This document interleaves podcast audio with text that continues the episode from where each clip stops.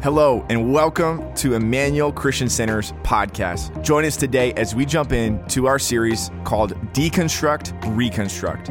Join us as we unpack what it means to have authentic faith.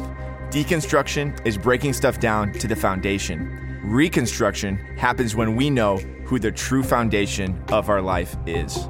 Get ready, God is on the move. Want to say welcome to everyone who is joining Emmanuel Online, other Emmanuel locations, as we jump into our week three of our series, Deconstruct, Reconstruct. If you haven't been able to hear or watch the uh, first two messages, I want to encourage you to go back and watch those, look at them, listen to them. There's some great wisdom. And as we heard from Pastor Nate, a couple things that have stood out. We, uh, like it says in the book of Ecclesiastes, there's a time to tear down and there's a time to build up. But too many people get stuck in the time of tearing down and then they don't build up on the other side of that. And deconstruction is to ask many times legitimate questions, but it doesn't bring hope if all we do is, is dissect and tear down. And then we never get to the point in the season where we're actually edifying and building up, where, you know, we can uproot, but we also need to plant. Love that uh, Pastor Nate last week talked about the fact that we're all going to suffer offense in our life. We're always going to have opportunities to be offended, right? Maybe not you, but I'm sure you have a friend uh, that has been offended sometime along their journey, right? What do we do with that? What do we do with that? Because that can really rattle. It can shake our faith. It can it can create kind of a short circuit in our belief as well but we are called to keep our trust and our hope and our eyes on Jesus. He is the, the initiator and the completer, the perfecter of our faith. Love this story Pastor Nate told of someone that was really disappointed by a leader in the church that had made bad choices and had acted in a way that, that disqualified them from leadership. And it, and it impacted their own journey and they start questioning all kinds of things. And, and actually, Pastor Wayne Benson, one of our advisory elders, said to this individual, Did you invite that pastor or that evangelist into your heart, or did you invite Jesus into your heart? And uh, sometimes it's important to distinguish between the two because we know that people are, they're still people, right? Humans are humans and they will fail you. I'm sorry to disappoint you today if you didn't know this news people will fail you, right? And uh, our trust and our hope needs to be it needs to be placed in Jesus Christ. Doesn't mean that we ignore the things happening around us, but it means that we learn how to navigate and how to how to how to walk through moments of suffering, of pain, of injustice.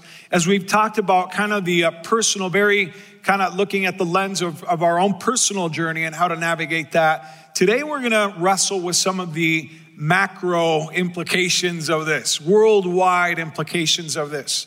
We live in a, in a fallen world. We live in a world filled with pain, filled with suffering, filled with injustice. What do we do with that? think of a friend of ours in our Connect group that uh, was, you know, as we came to the point of a prayer this past Tuesday, she said, You know, I have family that lives in Ukraine and I have family that lives in Russia, and I want to pray for both of them. And, uh, and, and I think of how, how uh, you know, we hear about news, but it can oftentimes seem like it's remote. It can be something that we, we scroll through on our phones or our tablets, or we, you know, then change the channel, and then we don't have maybe the implications or the impact that many of our people, many of our church family are from that region, have family in that region. Once you know someone that's connected to pain and injustice and war and decisions that are being made like, like are happening today, then it, it really kind of shifts the way we approach it. And uh, you know, as we as we wrestle with this, it can almost be overwhelming. It can almost feel like, well, what am I supposed to do with this? Or you know, I, I reread uh, one of the uh, great classic books called "The Problem of Pain" by C.S. Lewis. Highly recommend it. He kind of talks us through uh, just how to understand, how to reconcile the fact that we have a loving God and we still have pain and suffering in the world. If we had our way, if we were God, we would just get rid of pain and suffering. And uh, actually, that is part of God's plan as we step into eternity. He is bringing about that hope. But today we live between seasons where there's still that, that Im- impact of human choices, of selfishness, of injustice, of, of fallen values, and it plays out in every circle, in every in, in governments, and in, in also in our own society, in our own families, under our own roofs. How do we wrestle with that? And I love a phrase from, from C.S. Lewis. He says, God whispers to us in our pleasures, speaks in our conscience, but shouts in our pain. It is his megaphone to rouse a deaf world. Jeremiah 12 and Romans 8 speak of the fact that our planet, planet Earth, is groaning with childbirthing pains. And uh, I cannot pretend to relate to that. I was in the, uh, in, the in, in, the delivery room for both of my kids, but I didn't do most of the work. I just wanted to clarify that, you know. Uh, I was I witnessed it, but uh, but I didn't do most of the work, you know. And I almost fainted when I had to, you know, cut that umbilical cord. And I was like, oh, you know, uh, so much respect for my wife, right? And uh, the fact that you know, birthing pains are are there's there's hope on the other side of that. There's such a joy, you know, to watch uh, the the moment that my wife finally I went through so much uh, effort and strength and pain and then how it just, all of it just went away as soon as she held each of our kids in her arms. Nothing else mattered at that point. And that's our hope for eternity. Our world is waiting for that moment when God brings his kingdom, establishes his kingdom forever, where injustice is eradicated, pain and suffering and sickness are taken away, every tear is wiped. That's our hope. We're not stuck in this in between moments. We have a hope for a future. But today, we live in a world that suffers birthing pains. What do we do with that? You know, we can we can feel like, okay, it's just too overwhelming. It's too frustrating. I'm too angry about it. Someone needs to do something about it. Think of, you know, a new habit that uh, having my, my folks actually living at home with us has been great. They moved back after 42 years of living and serving in Argentina, and uh, they're living at home with us now. And so we get extra spoiled. And uh, we're just we're just blessed. We get along great, you know. And so uh, one of the things that we've done is we uh, we my dad, my mom, and and myself we go to the gym every morning, every weekday, and uh, we clock in at six fifty nine. And uh, the reason is we drop Zoe off at her bus stop, and then we go straight there. And uh, and and it's been great. It's like it, you know, first uh, it was like, oh, what is it? Bring your parents to the gym day, and uh, no, it's bring your son to the gym day, right? And uh, but it's turned into a great just moment, you know, start our day off that way. And, uh, and what I've noticed is I, am not a big consumer of television and I don't watch the news much. I read it. I, you know, I, I follow different accounts. I get a variety of voices and I kind of get the, the snapshot, you know, where I'm not, I'm not fed like the 24 seven feed of a news piece this big, but they've got to stretch it into this big to, uh, you know, keep their jobs, right? And so, uh, but now as we're on the treadmill, I've got all these options of news. And at seven in the morning, I'm like, I'm not ready for this. I'm already exhausted. I'm overwhelmed. You know, I'm frustrated. I'm angry. And then I've got a sitcom over on this side. So I find myself kind of running like this, right? And, uh, and, and there's just so much happening, so much that, that's coming our way. What do we do with it? How do we manage that? And I, I just want to I want to encourage you. None of this is news to God. In fact, he, he's known that humanity, fallen and working independent from him, is always going to lead to pain and suffering. And I love the fact that God doesn't ignore it, He actually walks us through it. And I want to give you a, a verse that is going to be His prescription for how to see, how to respond to the injustice, the pain, and the suffering in the world around us. Ready for it? Micah 6 8. Micah, the minor prophet, says, Oh, people, the Lord has told you what is good, and this is what he requires of you to do what is right, to love mercy, and to walk humbly with your God. Do what is right, love mercy, walk humbly with your God. We could just finish the, the sermon now. Is your three points, right? We just it's kind of a mic drop moment, and, uh, and and God says, "Hey, this is how you respond to the pain, the injustice, the suffering in the world around you." And you're like, that's great, but how do I do it? When in doubt, follow Jesus. When in doubt, follow Jesus. There's a chapter in the in scripture in the gospels that I ran across as I was studying preparing for today and I and I and I'm if I had my way, I would retitle that whole chapter. Uh, Luke 13 would now be titled Jesus Watches the News.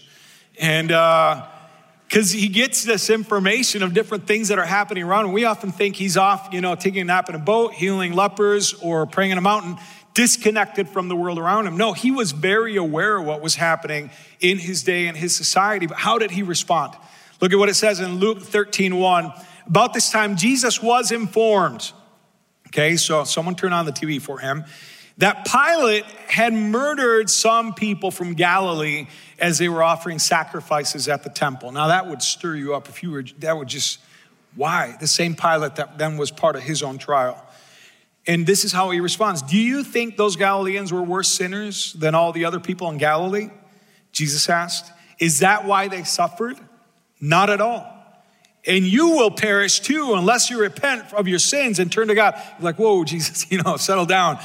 We're just watching the news together. You don't have to, you know, get aggressive with me or anything. But what he, you know, okay, let's keep on reading. And what about the 18 people who died when the Tower of Siloam fell on them? Were they the worst sinners in Jerusalem? No. And I tell you again that unless you repent, you will perish too. Notice what he does here.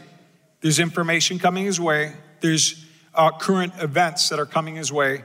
And what we tend to do is we, we get a snapshot, a soundbite, and we draw conclusions. We're like, oh, they had it coming. They must have done something. I wonder what's behind this. What, what conspiracy is actually playing out with this?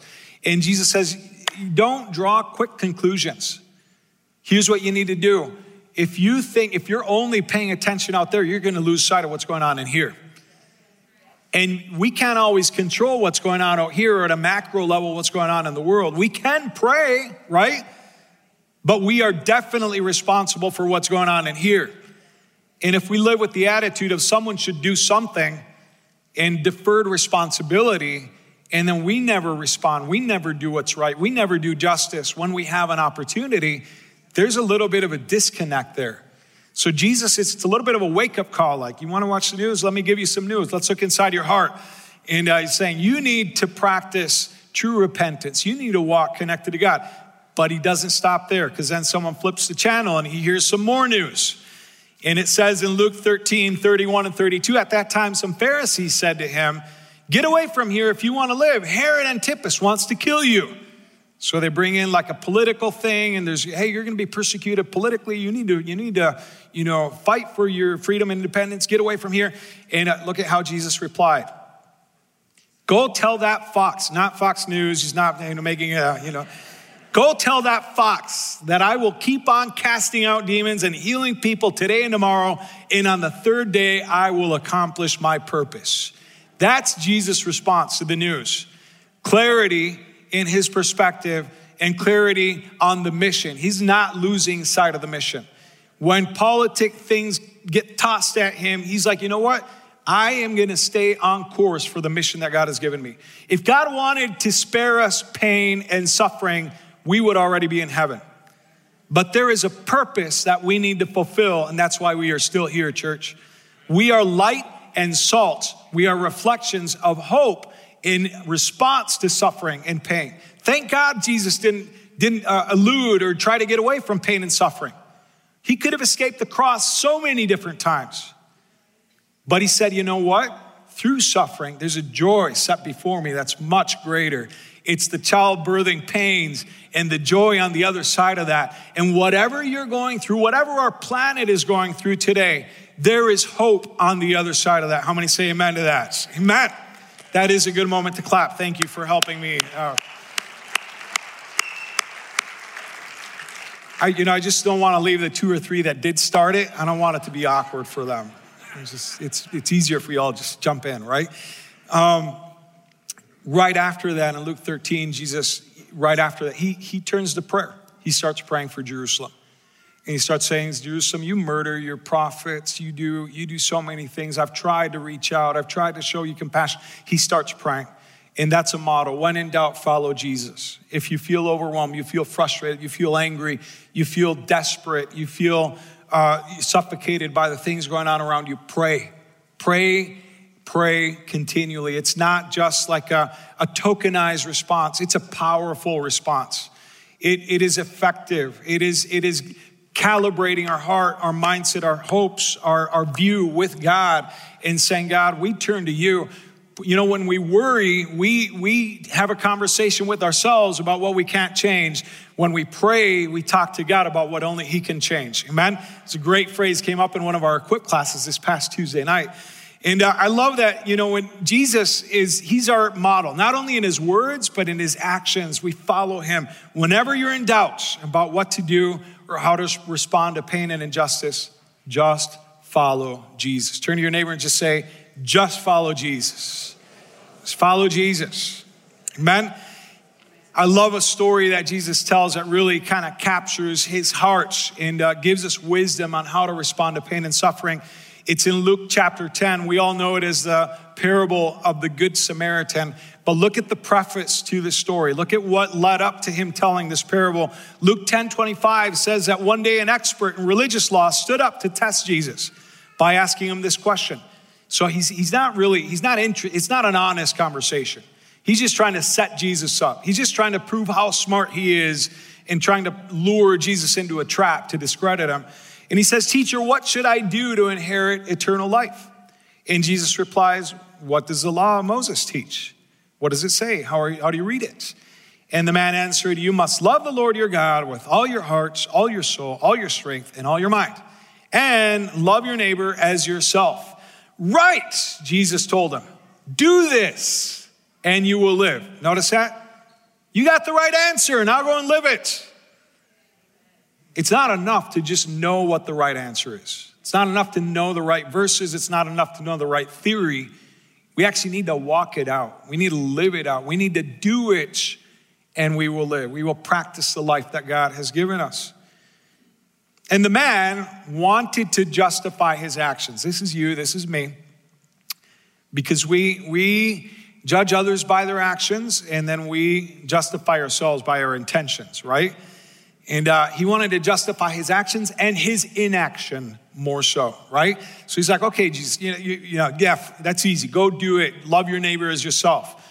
But, and he got all philosophical. So, what does that actually mean, though? You know, who is my neighbor?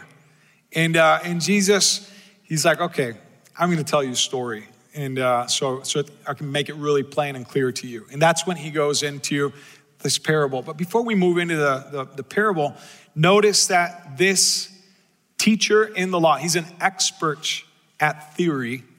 He is very selective in his justice.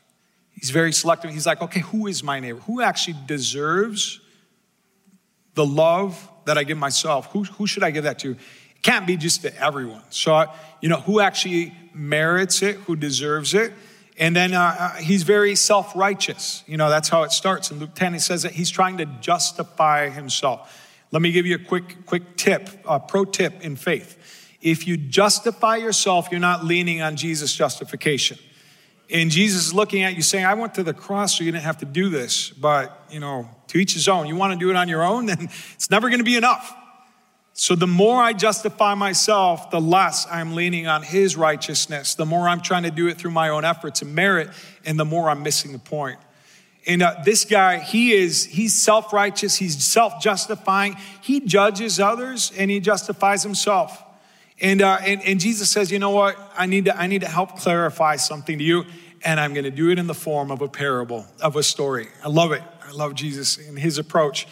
Luke 10 30 and 32, Jesus replied with a story. A Jewish man was traveling from Jerusalem down to Jericho, and he was attacked by bandits. They stripped him of his clothes, beat him up, and left him half dead beside the road. By chance, a priest came along, and when he saw the man laying there, he crossed to the other side of the road and passed him by. A temple assistant walked over and looked at him laying there, but he also passed by on the other side. So he sets up this story. It's really unique because let's talk about the victim first. Would have been really easy to say there was this Gentile and uh, a non Jew that was walking and they were going down and they got assaulted. And then the guy would have been, yeah, of course, they have it coming. They're not part of the chosen people. So, of course, they're going to get assaulted. Or there was a Samaritan that got beat up. That's great. That's a great story. Love it. Let's keep on going. But what he does, he does a different spin and he says there was this Jew that was walking from Jerusalem to Jericho and he got assaulted and he was beat up and he was left to die. And all of a sudden, he, he pulls the audience into a, an attitude of empathy. They're like, well, what, what did he do? You know, how, how, why? How could that happen? You know, and we try to reconstruct it so that we can settle it in our minds. But we're not always going to know the full story. What we do know is he was suffering, he was almost dead, and there was a need at hand. And then you got the temple priest, not staff from Emmanuel. Definitely. Let's just clarify that, right? We would never do this, right? Who you're like, okay, you know, your book most likely to respond well in a situation of need, right? And, uh, and then you got a Team Emmanuel member, I mean, uh, a temple assistant. That's also, they have the same exact reaction. They see the guy over here. You ever look at something out of the corner of your eye and then pretend you didn't see it? I'm not gonna ask you what. But they, they're like, scan, then they're right away, they're like, uh oh, you know, this could be a trap. And then right away through their mind, they're like, okay, what if I go over? I might get assaulted. Maybe it's, maybe they're, maybe they're lying, maybe they're not, maybe they're dead. And they're thinking, if I go and I touch a corpse, then I'm defiled. I got to go into quarantine. That'd be inconvenient. I shouldn't do it. And then they're thinking, well, I wonder, maybe he deserved it. Maybe, you know, and so then what, what do they decide to do? Instead of going over to help, they take extra steps to go out of their way to stay on their own journey and their own path. I'm too busy, you know. They completely miss the point. And, uh, and I think one of the things that, that we learn through their, their bad choice is that they had the wrong focus, the wrong lens. They didn't have clarity on how to respond. Uh, thus, the optic store that we have set up on the platform today. Um, I'm, I'm so grateful to God that I inherited so many great qualities from my parents, and I'm so grateful to God that I didn't inherit their poor eyesight. And so um, I, I, up to this day, don't need glasses. Thank you, Jesus. I will need cheaters pretty soon, and you'll come and remind me of that, you know? But I have at times tried on someone else's glasses with like a pretty intense prescription. Have you ever done that? Where you're like, hey, let me see those. Oh, those look like pretty intense. What are these binoculars? You know, and so, uh, and have you ever tried on like the wrong prescription? All of a sudden, everything's like, ooh. And it's like, you know, even everything starts moving like slow motion. It just, you know, you could get dizzy, you could get a headache. If you, if you got the wrong lens on, you're not going to see clearly. You're not going to be able to take good steps. You're not going to be able to respond right. And that's exactly what happened to the temple assistant and to the priest. They had the wrong lens on. They had the lens of pride. And the lens of pride, what that'll do is you'll think higher of yourself than you should, and you will diminish others. And you will, you will use comparison as a way of validating yourself. And if we walk around with the lens of pride, we're always gonna judge people that are in a place of suffering and pain. And we're gonna think that there's things that are beneath us and that we deserve better, and then uh, the lens of pride. It's just not, it's, it's not helpful. It's gonna, it's gonna lead us into gossip. It's gonna lead us into gawking. You know, people that slow down when there's an accident, are they slowing down to help? Or are they just like vultures, like watering at the mouth? You know, so don't confuse curiosity with compassion, right? And stop slowing down traffic unless you're gonna help, right? Get out and help. Just had to say that. But, um, which by the way, I love, I love, one of the things I love about Minnesota is that willingness to help so many times. Uh, my wife has benefited from it so many times, thus I have as well. The uh, other lens that we don't want to adopt, that we should always stay away from, is selfishness, self centeredness. Philippians 2 says that we need to arm ourselves with the mindset and the heart of Christ, who did not seek life for himself, but he gave so that he could bring hope and salvation to others. In the same way, we shouldn't be self centered or selfish. If we're selfish, we're always going to be thinking about our own agenda, our own convenience, our own, uh, you know, how much is this going to cost me? How much is this effort? Is this going to, you know, and so we're always going to be measuring that way. I'm not saying give up healthy boundaries. I'm saying we need to follow Jesus, and in doing so, we will inevitably serve others more than we serve ourselves. Amen? Another bad lens, and this is kind of a Clark Kent moment, although not really. Fear. Fear. Fear can distort the way we see the world. Fear is one of the main things the enemy will use as leverage in our life. If he can lead us into panic, we will freeze up. We will doubt every promise from God. We will lose our way. We need to say, God, I don't want to walk through life with fear. In fact, perfect love casts out all fear, right? It doesn't say cast out most fear, it doesn't say cast out half your fears. It says cast out all fear. So, a life of, of fearfulness, of anxiety, is not the life that God's brought to us. And, uh, and, and, and we need to learn how to surrender that lens and say, God, I don't want to live that way. Another lens that we can easily fall into is the lens of anger. And uh, we can get irritated. We can get worked up. We can get upset with things that are happening around us. We talked about this a little bit last week. But if we, in our anger, sin, then we've missed the mark. We have lost our way. Now, there's a difference between an angry life and a righteous indignation, right? Jesus went to the temple. He's like, What's going on here? This is a distortion. This shouldn't be this way. This needs to be a house of prayer for all nations. And he got righteously angry. And, uh, and, and he did something about it. But there, there's a difference between that. If you have someone that quotes Jesus whipping the, the table vendors every single day to justify their own angry existence, beware, right? Uh, you know, what's behind all that anger? You need to surrender that lens and say, God, I, I, I'm frustrated. I'm overwhelmed. I'm, I'm, I'm worked up. But ultimately, I need to turn it over to you. I need to ask you to take control. Take the wheel, Jesus, right? And then finally, the uh, lens of just of judgment on others. When we judge others, what we're doing is we are we are not only justifying ourselves, we're drawing conclusions, we are diminishing them, we are um, we're, we're giving life sentences. We take a snapshot moment and we say, "Oh, you're always going to be that." you're lost. You're a lost soul. You're a wreck, you know. And then, and, and how many know the story isn't over yet? Amen. Praise God for how many are grateful the story isn't over yet? Amen. So we need grace. We need God's help in our life. But how many know that we need to see others that same way as well? I love the I'm under construction t shirt, but I hate to see it on others, right? Because then that means I need to be patient with them. And I need to be loving and I need to be kind and I need to choose and love mercy, you know, towards them. But uh, when we judge, what we do is we we box people in, to, we, we, we pigeonhole them, we, we, uh, you know, we, we live off our bias and our prejudice, we prejudge, we do a quick scan and we assign a label. And uh, that's not the way that God has taught us to live. In fact, it says in, uh, in, in, in 2 Corinthians 5.16, so we have stopped evaluating others from a human point of view. We used to operate that way, but we have stopped.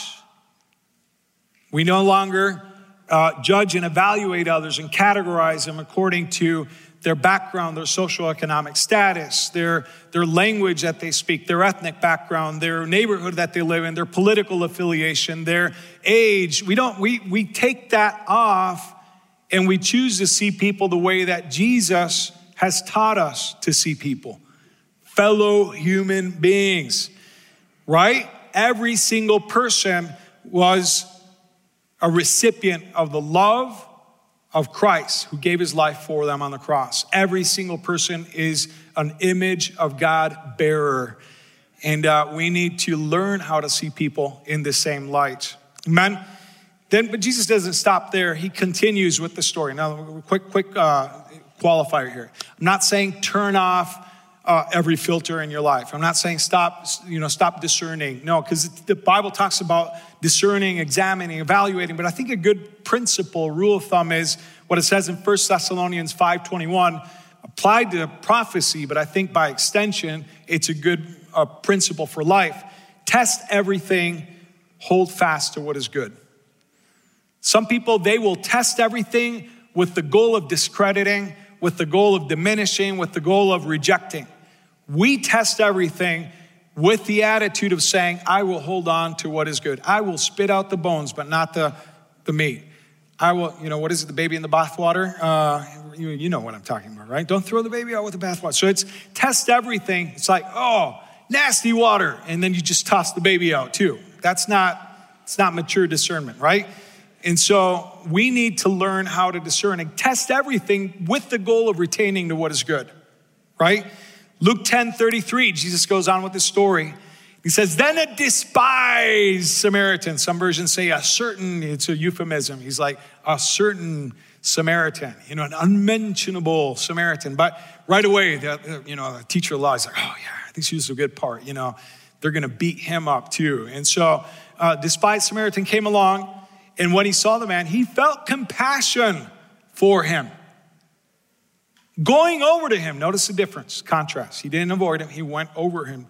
Going over to him, he soothed his wounds with olive oil and wine and bandaged them. Then he put the man on his own donkey and took him to the inn where they took care of him. The next day, he handed the innkeeper two silver coins, telling him, Take care of this man. If his bill runs higher than this, I'll pay you the next time I'm here. Now, which of these would you say was a neighbor to the man who was attacked by bandits? Jesus asked, and the man replied, The one who showed him mercy, unmerited kindness and love. Then Jesus said, Yes, now go and do the same. That Samaritan uh, represents someone who had been stereotyped, who was seen as unfit, who is an unexpected hero in this parable, but it was the one who best reflected Christ.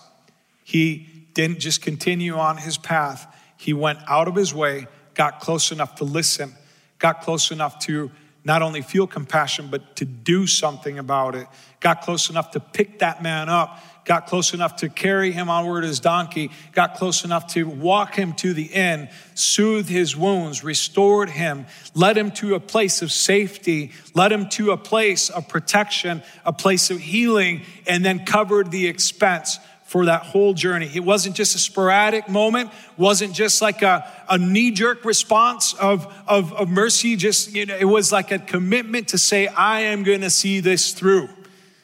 Isn't that exactly what Jesus did for us?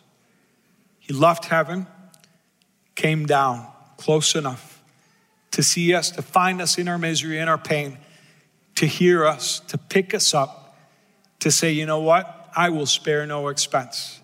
I will carry you to a place of safety. I will carry you to a place of restoration. I will carry you to a place of hope. I will personally bandage your wounds I will see it through. This is not just a moment. I am here to see this process through for you. Is that not what Jesus did for us? Now go and do the same. And the teacher of the law, he just left speechless because it's just, he's like, you know, I can't justify myself. I can't avoid it. I can't turn the channel. I can't, I can't, can't believe that a despised Samaritan actually reflected God's love and justice the best. As we're wrapping up today, I want to give you three actionable items, three things, three steps that you can do as you run across suffering and pain in the world around you. We can't control what happens globally. We can pray, we are making a difference. We are like the Good Samaritan. We're taking steps to go. In fact, on Wednesday, we got two mission teams that are going to serve in Argentina, church plants and orphanages. And, and, then, and then we got one going to Honduras. And so we're actually taking steps to go in a tangible way. We're doing things in our city here. Church, we're, we're, we're committed for the long haul. That's what Kingdom Builders is all about. We continue to say, you know, we, we don't want to just be a sporadic moment in our journey. We are committed to leverage what we have to bring about hope, to bring about healing, true answers. I mean, we just we were able to do that in Ukraine. We got so much more to do. But as you face needs in your immediate surroundings, who's your neighbor? Whatever human is by you, that's your neighbor. Three things that you can do in a world filled with pain and injustice. Seek first the kingdom of God. Seek first the kingdom of God. That's got to be the lens and the perspective that we have, the kingdoms of this earth will not fix the problems of this earth. The kingdoms of this earth will come and go. Ask Prophet Daniel about that. That's why Jesus, when he's speaking in his trial, he says in John 18 36, My kingdom is not an earthly kingdom. If it were, my followers would fight to keep me from being handed over to the Jewish leaders. But my kingdom is not of this world. We do not respond in the same way that the kingdoms of this world respond. Because we have a heavenly perspective, we're not disconnected from need, but our response is in tune with what God wants. Your kingdom come, your will be done here on earth as it is in heaven. Heaven gives us our cue for how we respond. Amen. Second actionable step pray continually. Pray continually. I'm not saying posting about prayer. I'm not saying send, send out prayer emojis. Those are great. They're in my most frequently used. You know, I can show you my phone. It's the thumbs up and then the prayer emoji. Those are like my top emojis, right? And then the laughing one with the tears out the sides, kind of the angled one. You know what I'm talking about, right? Prayer emojis don't count as prayer. I'm, I'm, I'm sorry to disappoint you. You actually need to pray. You actually need it. We need to pray. Don't post about prayer, pray. Right? And that's, I mean, it's simple.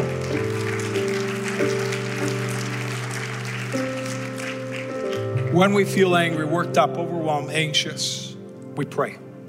Philippians 4, 6, and 7. Do not be anxious about anything but in everything by prayer and supplication with thanksgiving, let your requests be made known to God. And the peace of God, which surpasses all understanding, will guard your hearts and your minds in Christ Jesus. And final, final point love your neighbor. Love your neighbor. Love them through their suffering, love them through their process, love them through their stumblings, love them through their failures, love them through their, uh, when they irritate you, love them Love your neighbor. Love how the parable should, you know, it should have been uh, the despised Samaritan should have been the title, right? But then it's moved to like the Samaritan, to the good Samaritan. I think we need to move it even a little further because we don't look at him through the lens of human labels. It should have been the good neighbor. And that's that's how we need to respond. We need to be good neighbors that love the people around us Colossians 3 12 through 14, and I finish with this says, Since God chose you to be a holy people he loves, you must clothe yourselves with tenderhearted mercy, kindness, humility, gentleness, and patience. Make allowance for each other's faults. Yes, it does say that in Scripture.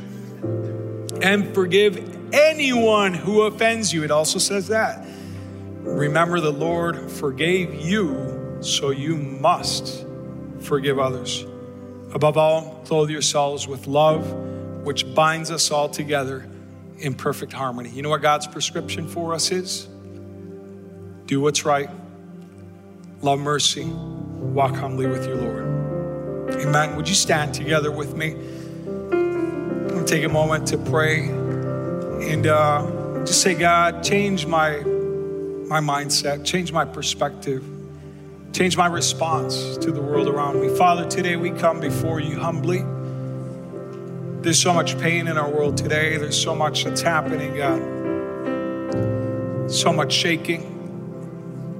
But you said that everything that can be shaken will be shaken. And God, as we as we come before you, God, we, we just humbly say thank you for, for picking us up, for bringing forgiveness and hope into our own story. Teach us. Teach us to reflect that to the people around us. Teach us, God, to, to be mindful of the fact that you do not change. You will continue to save as you have for every generation. You will continue to save. You will continue to bring hope. And Lord, I ask that you would use us each this week to love the people that you put within our reach. Thank you so much for joining us. We pray that you were encouraged and blessed by today's message. Check out emmanuelcc.org to find faith community or additional resources, or to join us live on Sundays at 9 a.m. and 11 a.m. Central Standard Time. We're excited to see what God is going to continue to do. The best is yet to come.